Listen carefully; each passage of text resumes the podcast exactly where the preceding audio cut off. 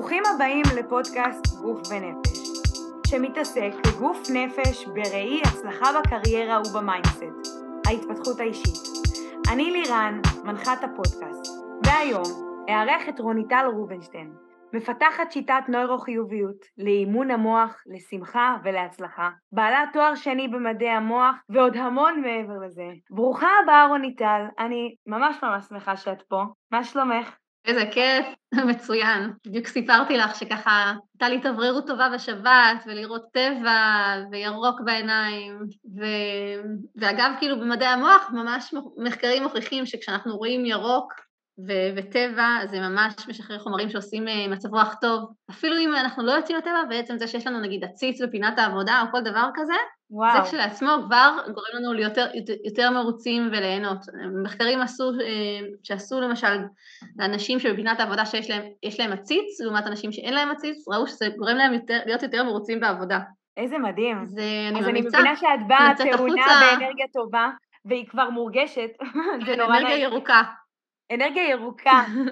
האמת שאני ממש ממש שמחה שאת פה איתי, אני חושבת שיהיה פרק איכותי ומדהים ומקדם כל אחד ואחת, ואני רוצה שכולם יכירו, אז בואי ספרי לנו קצת על עצמך. אוקיי, okay, אז ננסה עכשיו, יש הרבה מה לספר. אני אספר לך שכשעבדתי, אה, למדתי באוניברסיטה העברית בירושלים, למדתי אה, תואר ראשון ושני בקוגניציה, מדעי המוח, אז באותה תקופה עבדתי במעבדה לפסיכולוגיה חברתית באוניברסיטה, ומאוד מאפיין אותי, מה שמאוד מאפיין אותי בחיים מאז ומעולם זה שמחת חיים. ומה שקרה זה שבעצם כשהייתי אה, במעבדה לפסיכולוגיה חברתית, הקולגות שלי אמרו שפשוט טבעו מונח חדש, הם אמרו שצריך להוסיף לספר של האבחנות הרפואיות בפסיכולוגיה, מה שנקרא DSM, צריך להוסיף לשם עוד אבחנה רפואית שנקראת לטענתם Happy Personality Disorder, אה, הפרעת אישיות שמחה.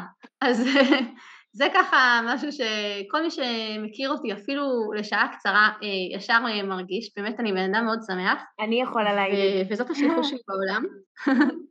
תודה. וזאת השליחות שלי בעולם, והאמצעי שדרכו אני עושה את זה, זה באמת אה, דרך המוח. איך, איך אנחנו יכולים לתכנת את המוח שלנו להיות יותר חיובי, יותר שמח ויותר להצליח להשיג את הדברים שאנחנו רוצים בחיים.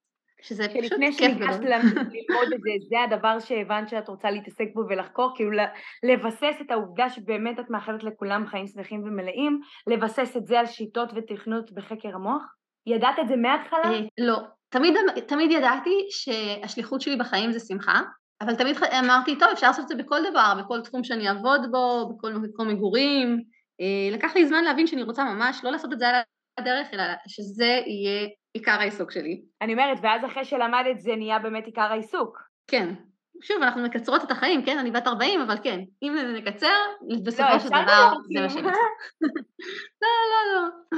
אני רוצה להגיע לעיקר, למה אני יכולה לתת לאנשים, זה הכי חשוב לי, ולא לדבר על עצמי. ברור, ברור. אני רק אולי אוסיף שאני גרה בכפר לנוער בסיכון, אני גרה במקום מיוחד, כי האיש שלי מנהל כפר לנוער בסיכון, שזה בעצם לא מקום יישוב, לא מקום מגורים מסודר, זה פשוט באמצע השדות יש פנימייה אה, שנקראת קדמה, שזה כפר לנוער בסיכון, וזה באמת אה, שליחות אה, משפחתית מאוד מיוחדת. מאוד מאוד מיוחדת, והיא גם מאוד מאוד מתאימה לחיים שאת משדרת ובונה. נעים, רחב, לבבי.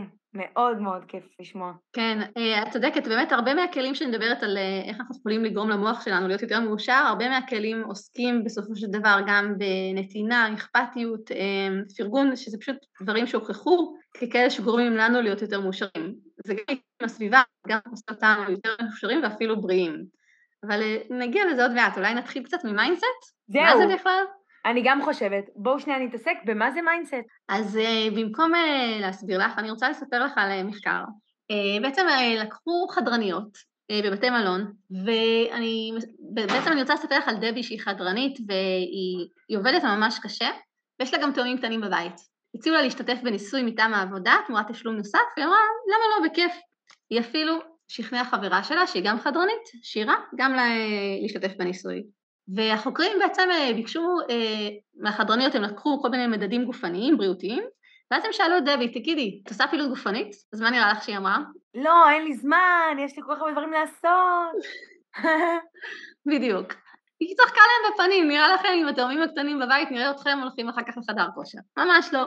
וואי. אני עובדת קשה וזה. אוקיי, ואז הם הציגו לה פוסטר שמסביר שלמעשה בעבודה שלה היא מבצעת פעילות גופנית, כמו שאולי חלקכם חשבתם. הראו לה ככה, למשל כשאת אה, אה, שואבת אבק, את צורפת 240 קלוריות לשעה. כשאת אה, מחליפה מצעים, את צורפת 160 קלוריות לשעה, וכך הלאה. פשוט הציגו לה נתונים יבשים אה, אובייקטיביים. ואז החוקרים הלכו וחזרו אחרי חודש. שוב הם לקחו מדדים גופניים ובריאותיים, ודבי הייתה מה זה מבסוטה, היא ממש שמחה, מסתבר שהיא ירדה משמעותית במשקל, ירדה בהיקף הבטן, וגם הייתה יותר בריאה, המדדים הגופניים שלה, כן, ממש אה, כולסטרול, לחץ דם, הכל הראה שהיא יותר בריאה, יותר רזה ובכושר. אבל היא לא עשתה שום דבר שונה. מה שהיה מוזר, זה שחברה שלה, שירה, שגם השתתפה באותו ניסוי, אצלה לא היה שום שינוי, כלום. למה? מסתבר שחצי מהחדרניות, כמו דבי, ראו את הפוסטר, שמסביר שלמעשה בעבודה הן עושות פעילות גופנית. והחצי השני, כמו שירה, לא ראו את הפוסטר. מה שמדהים זה שרק מי שראו את הפוסטר וחשבו שהן עושות פעילות גופנית, הן ירדו במשקל. וואו. זה מה שנקרא mindset, תפיסת המציאות שלנו במוח. כלומר, זה לא מספיק זה שאת עושה פעילות גופנית. את צריכה לחשוב שאת עושה פעילות גופנית בשביל שהמוח ישלח אותות לגוף יותר לשרוף קלוריות. המוח הוא זה שמתווך את הכל.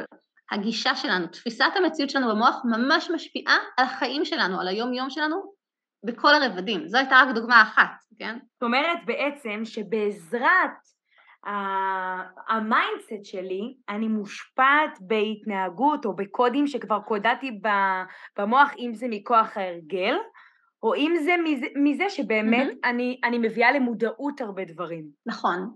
בעצם הגישה שלך היא כבר מתוכנתת בראש שלך. עוד מעט נדבר על זה שאפשר, לשמחתנו, לשנות אותה. אבל באמת אמרת את המילה הרגל, וזה נכון, אנחנו צריכים להבין שרוב הדברים שאנחנו עושים זה פשוט מתוך הרגל. מחקרים אומרים שאם את מסתכלת על יממה ממוצעת שבן אדם פעיל בה, בערך סביב ה-80% מהדברים שאת עושה זה מתוך הרגל. זה קצת מעל אפילו, 80 ומשהו אחוז זה הרגלים. שבואי ניגע לפני כאילו, שאנחנו עוברות בנושא הזה של הרגל.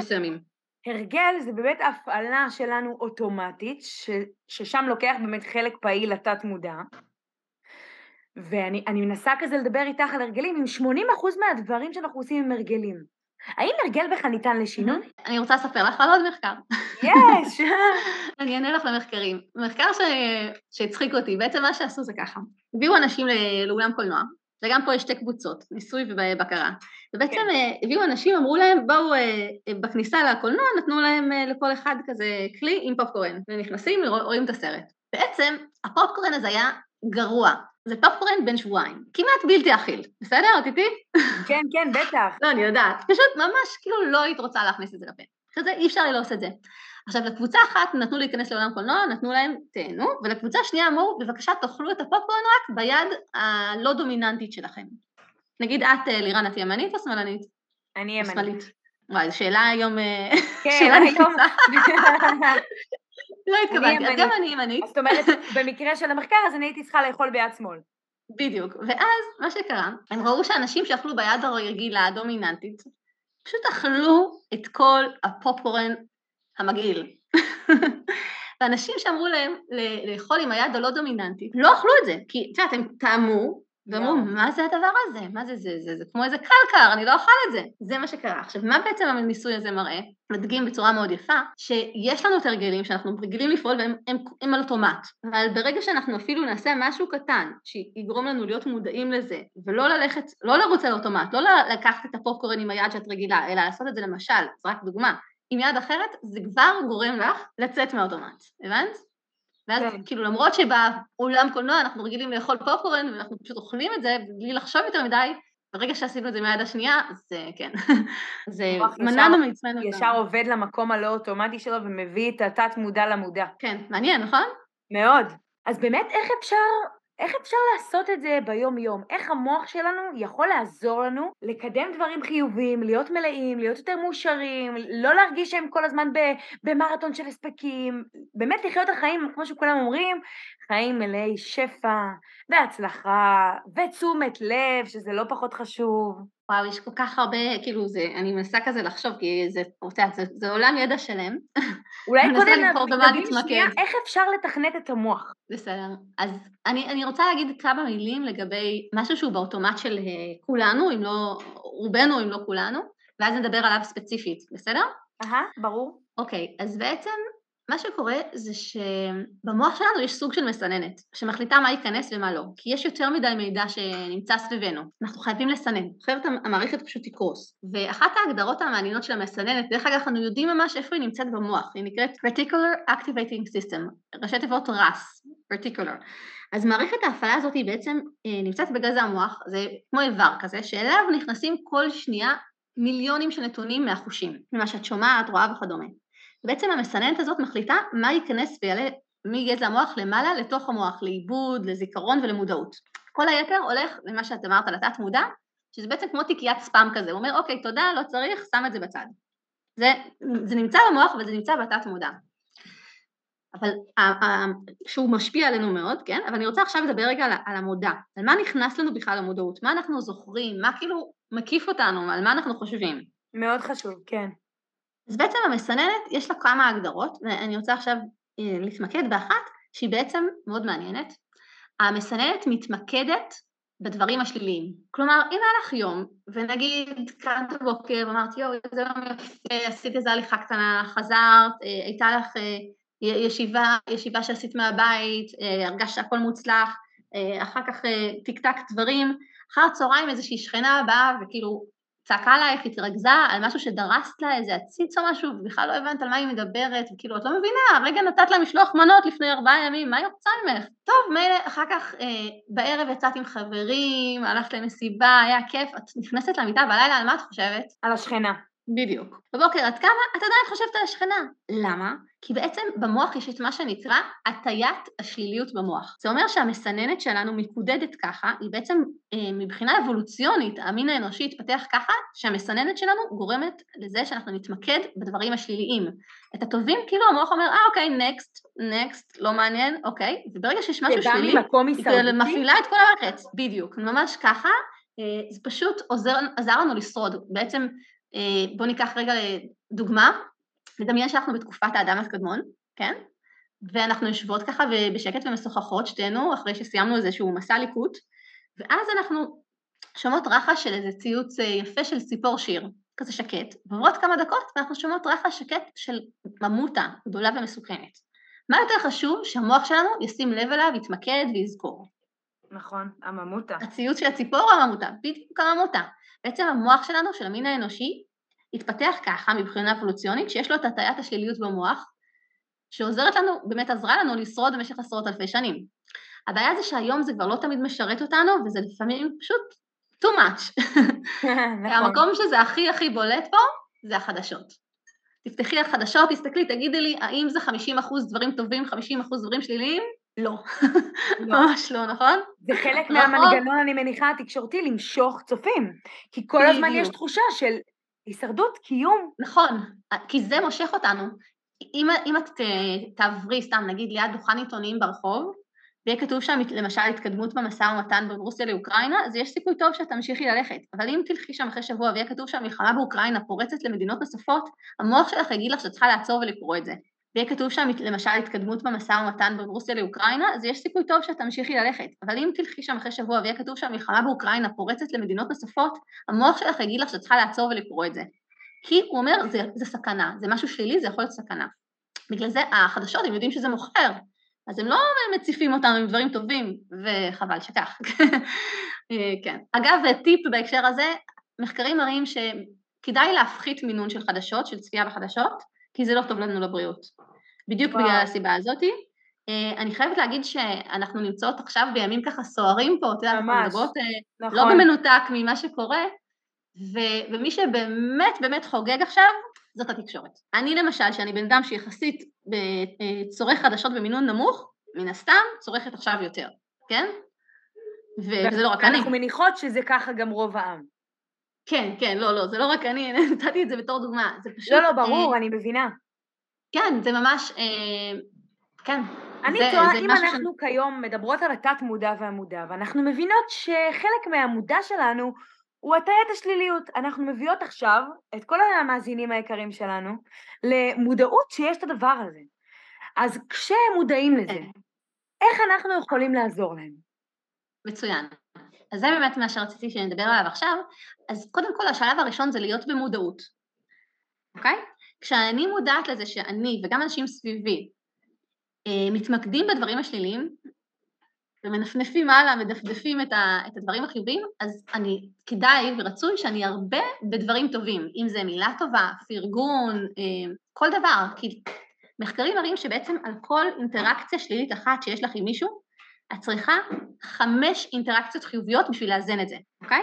כשאני מודעת לזה שאני וגם אנשים סביבי אה, מתמקדים בדברים השליליים ומנפנפים הלאה, מדפדפים את, ה, את הדברים החיוביים, אז אני, כדאי ורצוי שאני ארבה בדברים טובים, אם זה מילה טובה, פרגון, אה, כל דבר, כי מחקרים מראים שבעצם על כל אינטראקציה שלילית אחת שיש לך עם מישהו, את צריכה חמש אינטראקציות חיוביות בשביל לאזן את זה. למשל, נגיד שכעסתי על הבן זוג שלי שהוא לא הוריד את הזבל, אוקיי? ביקשתי ממנו פעם, פעמיים, לא קרה, כעסתי עליו, זאת אינטראקציה שלילית. נכון. עכשיו אני צריכה בעצם, בשביל שהוא לא ירגיש שאני כל הזמן רק כועסת, כועסת עליו ומתלוננת, אני צריכה לפחות חמש אינטראקציות חיוביות. אם זה שאני אכין לו כוס תה, אגיד לו מילה טובה, כל דבר. קודם כל אני שולחת את כולם, את המאזינות והמאזינים שלנו, קודם כל לזכור את זה. על כל אינטראקציה שלילית אחת צריך חמש לפחות אינטראקציות חיוביות. וחשוב גם להגיד, רוצים... את, את התעסקת פה הרבה גם בפרגון ובנתינה. נכון. חשוב להגיד גם למאזינים, ושנייה אולי לתווך, את, הנושא של נתינה הוא לגמרי אינטראקציה חיובית. כי גם אתה, כשאתה נותן, אתה נתרע מזה פי אלף. הגוף שלך משחרר דופמין, הדופמין שלך עוזר לזרז תהליכי ריפוי וכאב. חשוב להגיד מאוד שנתינה היא כלי מאוד מאוד חשוב, לכן גם רוניטל המאמנת אמרה לנו שאפשר לתת מילה טובה, פרגון. זה חלק מאוד נוכח באינטראקציה החיובית שלנו בחיים.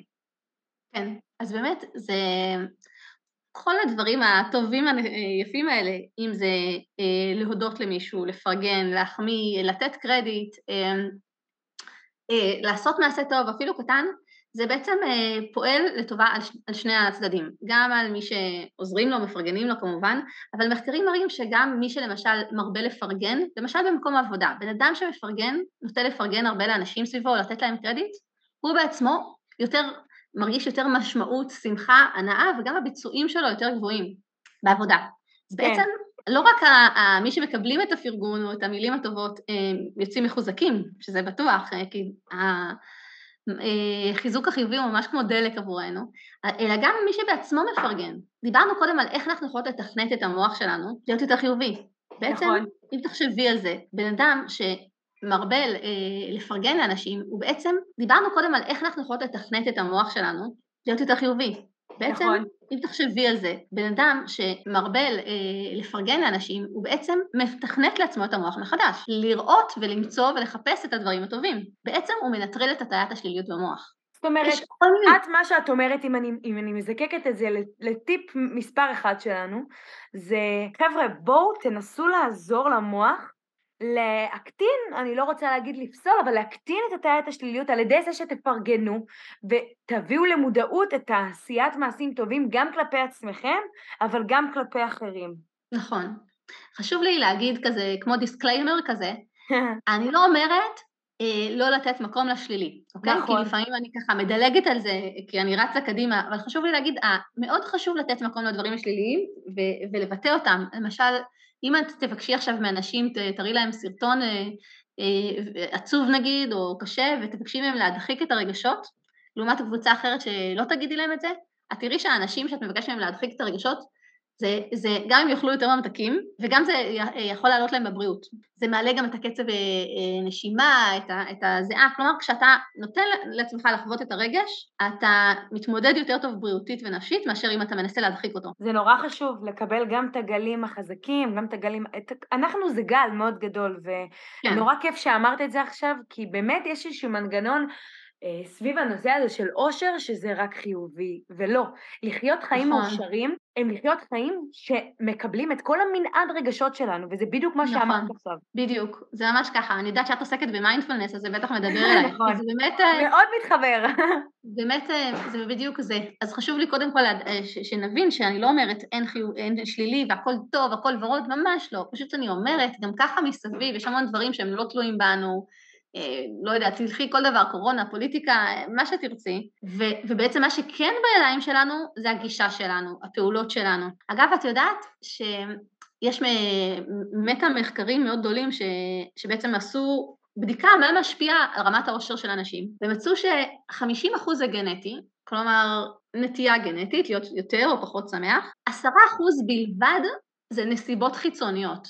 כלומר, אם יש לך יותר כסף או פחות כסף, אם יש לך אה, וואו. בן זוג או לא, אם יש לך ילדים, אם יש לך מכונית, אם יש לך דירה, אם אה, חס וחלילה מישהו קרה לו משהו אה, בריאותי קשה, כל הדברים האלה, ההשפעה שלהם על רמת העושר הכללית היא ממש זניחה, רק עשרה אחוז. ואנשים שומעים את זה אומרים, מה, זה לא הגיוני, נכון. כאילו, מה, אם אני אזכה עכשיו בפיס, אם מישהו, אה, יקרה לו תאונה קשה, כן, אז המחקרים מראים שתוך כמה חודשים, גם בן אדם שיזכה בפיס או יעבור תאונת דרכים קשה, תוך כמה חודשים רמת העושר שלו, כלומר, הנסיבות החיצוניות יש להן זה נקודת השפעה מוצא מאוד מעניינת. כן, הנסיבות החיצוניות הן משפיעות מעט מאוד. עכשיו אמרתי לך, 50 אחוז השפעה גנטית על, על רמת העושר, 10 אחוז השפעה בעצם של הנסיבות הח- החיים החיצוניות. אז אז מה זה 40? 40 אחוז הנותרים?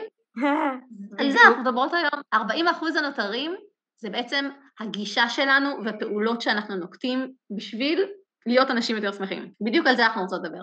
נכון. אנחנו אז אני אומרת, יש לנו הרבה מאוד השפעה, בבית 40 ליישם. אחוז, כן. אז, אז אמרנו שהצעד הראשון זה מודעות, ומתוך זה גם לפרגן יותר, להחמיא יותר. אה, מה שמאוד חזק, נראה לי שזה יחסית מוכר היום, אבל אני לא יכולה שלדלג על זה, כי זה באמת הכלי הכי עוצמתי, אה, שהוכח כהכי חזק בשביל לנטרל את הטיית השליליות במוח, זה הודיה. בעצם אה, לתרגל תודה. כשאחת השיטות ה... ה- שמאוד אה, ככה עובדות במחקרים ובכלל, זה בעצם יומן תודה. יומן תודה זה אומר שאת כותבת לך פנקס או מחברת, וכל יום את כותבת שלושה דברים טוב, טובים שאת מודה עליהם, וכל פעם משהו אחר. עכשיו נמצא שאנשים שבמשך שבעה ימים כותבים יומן תודה, את יודעת כמה זמן אחר כך הם יהיו יותר שמחים, אפילו אם הם הפסיקו. עב- עבר שבוע, הם עשו. יומן תודה, זה לקח להם, נכון. אז באמת, יומן תודה, אפילו שבוע של תרגול תודה, משפיע חצי שנה קדימה, וואו. הופך אנשים ליותר שמחים, חיוביים ואפילו בריאים. ואז אנשים אומרים לי, מה, איך חצי שנה? מה, מה זאת אומרת? אז זה בדיוק הקטע, שהמוח שלנו הוא מאוד מאוד גמיש. ובכל בכל גיל אנחנו יכולים לשנות. עכשיו דיברנו על המסננת שהיא מתמקדת בדברים השליליים, בעצם כשאנחנו כותבים יומן תודה למשל, אז אחרי יום, יומיים, שלושה, ארבעה, המסננת במוח פשוט השתנתה. אתם, המבנה של המוח השתנה, ועכשיו הוא מתחיל לחפש אקטיבית דברים טובים להודות עליהם. כלומר, נגיד ביום השלישי, יכול להיות שיצאת מהאוטו, חנית איפשהו יצאת מהאוטו ופתאום ראית איזה שיח פורח, אמ- א- א- פתאום את תגידי לעצמך, אה, זה כל כך יפה, את זה אני אכניס ליומן תודה. אחר כך אה, הייתה לך איזו שיחת טלפון מוצלחת, תגידי לעצמך, אה, את זה אני אכניס ליומן תודה. בעצם המוח מתחיל לחפש, ממש לחפש וואו. אקטיבית דברים טובים להודות עליהם. מה שלפני זה, המוח פשוט כאילו, ישר לא זרק את זה. הלאה ל- לתיקייה של הספאם. כן, זה כמו דברים שקופים. ועכשיו בעצם בזמן שמת... ברגע שמתרגלים תודה, אז פשוט מתכנת את המוח מחדש. אני ממש ממליצה לתרגל את זה. יכול להיות ששמעתם כבר על הר- הרעיון הזה ואמרתם אולי אני אעשה את זה וזה, באמת, פשוט תיקחו את זה, את זה לעצמכם בשתי ידיים, זה כל כך פשוט. עכשיו אני רוצה להגיד למשל- לכם, לא חייב. ממש לפתוח מחברת וזה, אתם יכולים לפתוח פנקס אה, פתקים בטלפון ופשוט כל יום לכתוב כמה דברים. אם זה כבד עליכם נכון. ממש לפתוח מחברת וזה, תעשו את זה נגיש בהתחלה כדי שתוכלו להיעזר בכלי המדהים הזה. נכון, אם אתם עובדים בסביבת עבודה, למשל יש ארגון אה, אה, אמריקאי למשל גדול, ש, שכל ישיבת צוות מתחילה בסבב שכל אחד מודה למישהו אחר, סבב של פרגון והודיה. או אם אתם יושבים לארוחת ערב משפחתית, אפילו אם זה אחת לשבוע, תעשו סבב שכל אחד מודה על כמה דברים שהוא מודה עליהם השבוע או היום. אני למשל גם כן, אני, זה כבר, אני כבר האמת לא צריכה לתרגל את זה, כן? כי ברגע שאתה מתרגל את זה איזשהו כמה זמן, זה פשוט כבר המוח שלך, דיברנו על הרגלים, את זוכרת? כן. זה פשוט הופך להיות להרגל, המוח שלי, אני כבר לא צריכה לתרגל את זה, זה פשוט המוח שלי רגיל, הוא ישר מחפש ורואה ומחפש דברים טובים להודות עליהם, וזה פשוט כבר לא נשלט. אה, אבל אה, אני אני אתן לך דוגמה, סתם, למשל, פעם אחת לקחתי את הכלבה שלי, היא ממש, היא גולדנית, הם אוהבים מים ושלוליות ובוץ, היא התפלשה לבוץ לגמרי, הכנסתי אותה הביתה, הייתי חייבת לנקות אותה, אז הכנסתי אותה למקלחת. עכשיו, אני הייתי עם בגדים יפים, כל המקלחת התמלאה בבוץ, אני התמלאתי בבוץ, הכל היה פשוט נורא. בוץ, בוץ בכל מקום. מה הייתה המחשבה הראשונה שעלתה לי בראש? איזה באסה, הבגדים התלכלכו. המחשבה הראשונה, כן, אז באמת אמיתי, כאילו, אני אומרת לך אמיתי, המחשבה שעלתה לי בראש זה איזה מזל שיש לי מים זורמים בבית. פתאום נזכרתי שקראתי בנשיונל ג'אוגרפיק פעם, ש, שיש מיליונים מיליונים של אנשים שאין להם, להם גישה למים זורמים, הם צריכים ללכת עם ג'ריקנים קילומטרים. חשבתי, מה הייתי עושה כאילו אם הייתי עכשיו ככה תקורה באמצע שום מקום? איזה מזל שיש לי פה מים זורמים. זאת הייתה המחשבה האוטומטית שעלתה לי. ואז המחשבה השנייה שעלתה לי, אה, זה איזה מזל שזה סוג המחשבות, סוג המחשבות שעולות לי בראש. נכון.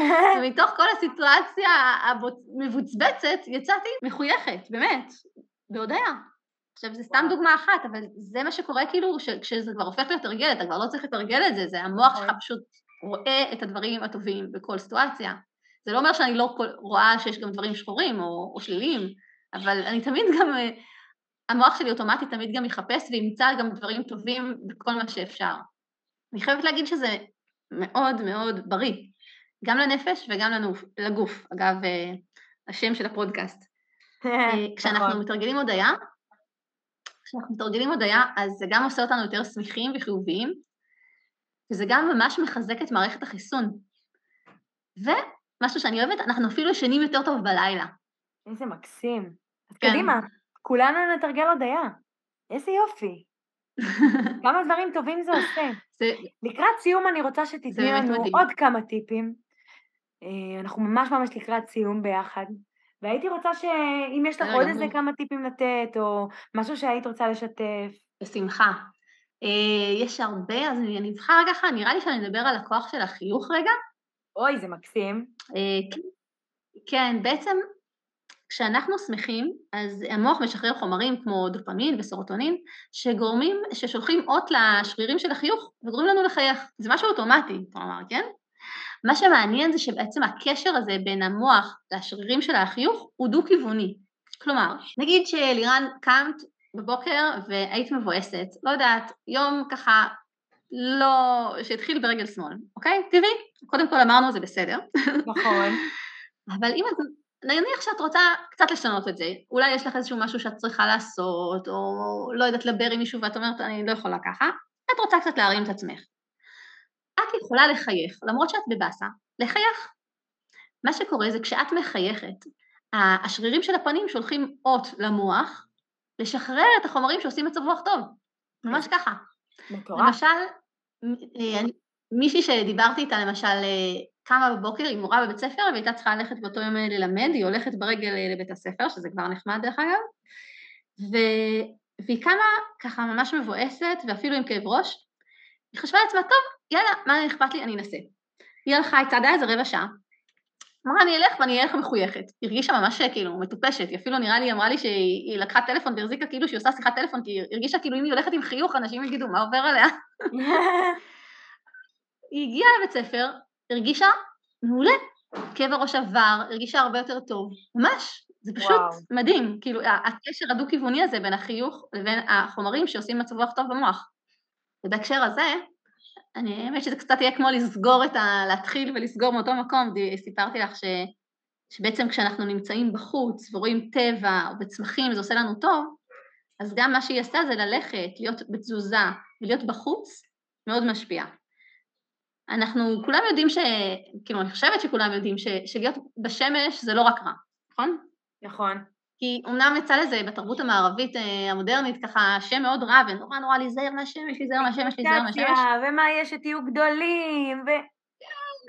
אבל אה, אם, אם תתעמקו, אני יכולה לשלוח לך אחר כך אם את רוצה, יש על זה ספרות מחקרית מאוד מעניינת, שהיא פשוט לא כל כך בכותרות, שמראה שהשמש היא מאוד חשובה לא רק אה, לויטמין D למשל, אלא למצב רוח טוב ולבריאות שלנו. היא, היא משפיעה על הגוף והנפש בהמון המון מובנים. עכשיו, אני לא אומרת לכו לשמש, תהיו בשמש, אל תיזהרו, לא, אבל למשל עשר דקות ביום להיות בחוץ, בשמש, זה טוב. זה ממש טוב.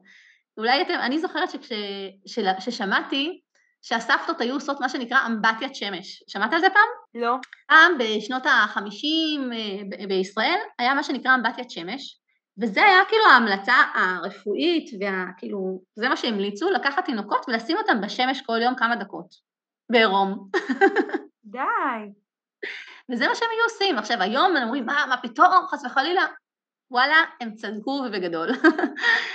פשוט להיחשף קצת לשמש בצורה מבוקרת, כאילו, בלי, אפילו ממש בלי קרם הגנה, כי זה מסנן את כל, גם את הדברים הטובים, במשך אפילו כמה דקות ביום, זה מאוד חשוב, מסתבר. זה, זה עוזר ממש אה, לשמור על מצב רוח טוב. אז אני אומרת, אם אה, ככה, בואו ננסה ככה לאסוף את הדברים השונים, כי יש המון טיפים אה, וגם נוספים, אבל מה שהספקנו לדבר עליו, אז דיברנו על, על ההשפעה של לראות ירוק וטבע, את זוכרת? כמה שזה מועיל אה, למוח שלנו, למוח מאושר. ובמקביל גם להיות בתזוזה. לא חייבים, אבל כן, יש מה שנקרא, שמעת בטח מקלחת יער? מכירה את המונח? הנה, דיברנו על אמבטיית שמש, מקלחת יער. אז אה, מקלחת יער זה באמת מושג יפני, ש, שפשוט מחקרים מראים שכשהבן אדם שהולך ביער, אה, והוא נמצא ככה מתבונן ונהנה מה, מהסביבה שלו, זה ממש משפיע עליו, עליו על המדדים הבריאותיים. ביפן את אפילו יכולה להיכנס ל, ל, ליער ולשמורה, ובהתחלה כתוב לך כאילו הדירוג של כמה מקלחת היער פה אפקטיבית, כי הם ממש מודדים לחץ דם וקולסטרול וכל מיני, לא יודעת מה סוכר, לא, לא יודעת, כל מיני דברים, לא זוכרת את כל המדדים, והם מראים עד כמה זה אפקטיבי, גורם לך להיות יותר רגוע ושמח. אז, אז כן, אז זה גם אה, ירוק בעיניים, גם אמרנו ירוק בתוך הבית, אפילו עציץ. אה, גם אם אני חוזרת עכשיו למה שדיברנו בסוף, זה להיות בתזוזה, להיות בחשיפה לשמש כמה דקות ביום, ממש טוב. לתרגל הודיה. לחייך, וכן, בדיוק רציתי לסיים עם זה של ההודיה, שזה היומן תודה, אבל אפשר גם בעוד דרכים, כל דבר, גם אם להרבות בלהגיד תודה לאנשים, לחפש על מה אתה מודה, זה פשוט מתכנת את המוח שלנו מחדש כנגד הטיית השליליות, להתחיל לחפש דברים טובים. זה ממש ממש אה, מדהים. אגב, אני זוכרת אה, שהיה איזה רגע שנסעתי באוטו ונכנסתי למחשבות ולאיזה loop כזה של סטרס כזה, מחשבות מדאיגות, את יודעת, את לא מצליחה, כאילו, אחת מכניסה אותך לשנייה וזה עוד יותר נכנס פנימה. כן, ואז את כמו כדור שלג. בדיוק, ואז אמרתי לעצמי, רוניטל, stop, עצרי, תגידי תודה. ותוך כדי נסיעה אמרתי, אמרתי בלב ככה, ש, תודה על שני דברים שהם משמעותיים בחיים שלי, ופשוט ממש הרגשתי איך המוח שלי זה כאילו מישהו נתן בעיטת כדורגל רצינית לכל הכדור סטרס הזה המתגלגל, וזה פשוט נעלם, תוך שנייה. כי המוח לא יכול להחזיק גם את המחשבות על כל הדבר הזה שמדאיג אותך, וגם על זה ש... תודה על זה שאני... שיש לי איש שאני אוהבת, ותודה על זה שיש לי ילדים שאני אוהבת, את יודעת, סתם לדוגמה, כן? אז זה, פשוט ממש כלי חזק. נכון, ויעיל. אז, אה, אז באמת לתרגל תודה בכל דרך אפשרית, זה פשוט מנטרל את הטעיית השליליות והופך אותנו לאנשים יותר חיוביים, זה מתכנת את המוח מחדש. וואו, היה פרק מדהים. רוניטל, אני אגיד לך תודה. ואני חושבת שחלק מאוד מאוד גדול, וגם לא סתם הבאתי אותך לפה, אני אגיד לכם מאזינים, שאת רוניטל ראיתי בהרצאה מקסימה באיזה כנס שהייתי, ומאז, באנרגיה שלה היא שידרה לי אה, כל כך אנרגיה טובה, מעבר לזה שההרצאה הייתה מדהימה. ואני אגיד את זה פה לכולם, כי מבחינתי זה לא מובן מאליו, וזו שליחות מה שהיא עושה, לעזור לנו לחיות חיים יותר מלאים, להבין ולהכיר את גוף הנפש שלנו, ולעזור למוח שלנו לייצר דפוסי עבודה חדשים. אני אגיד לך באמת, באמת, שוב פעם, תודה. את אדירה. תודה. ואת עושה את מה שאת עושה, ואת ממגנטת עלייך הרבה אנשים. ו... שוב, שוב, בהמון אהבה, אני מאוד מאוד מעריכה אותך, והבאת פה כל כך הרבה ידע, ועפתי על זה. תודה, יקרה, תודה. איזה כיף. אני אגיד שבאמת אני מעבירה אה, סדנאות והרצאות בכל הארץ להמון אוכלוסיות ובארגונים שונים עם כלים לתכנות המוח לשמחה והצלחה, וזה באמת, באמת פשוט שליחות אמיתית מבחינתי. מאוד מאוד מורגש. אז תודה, שיהיה לכם אחלה של יום, נתראה בפרק הבא.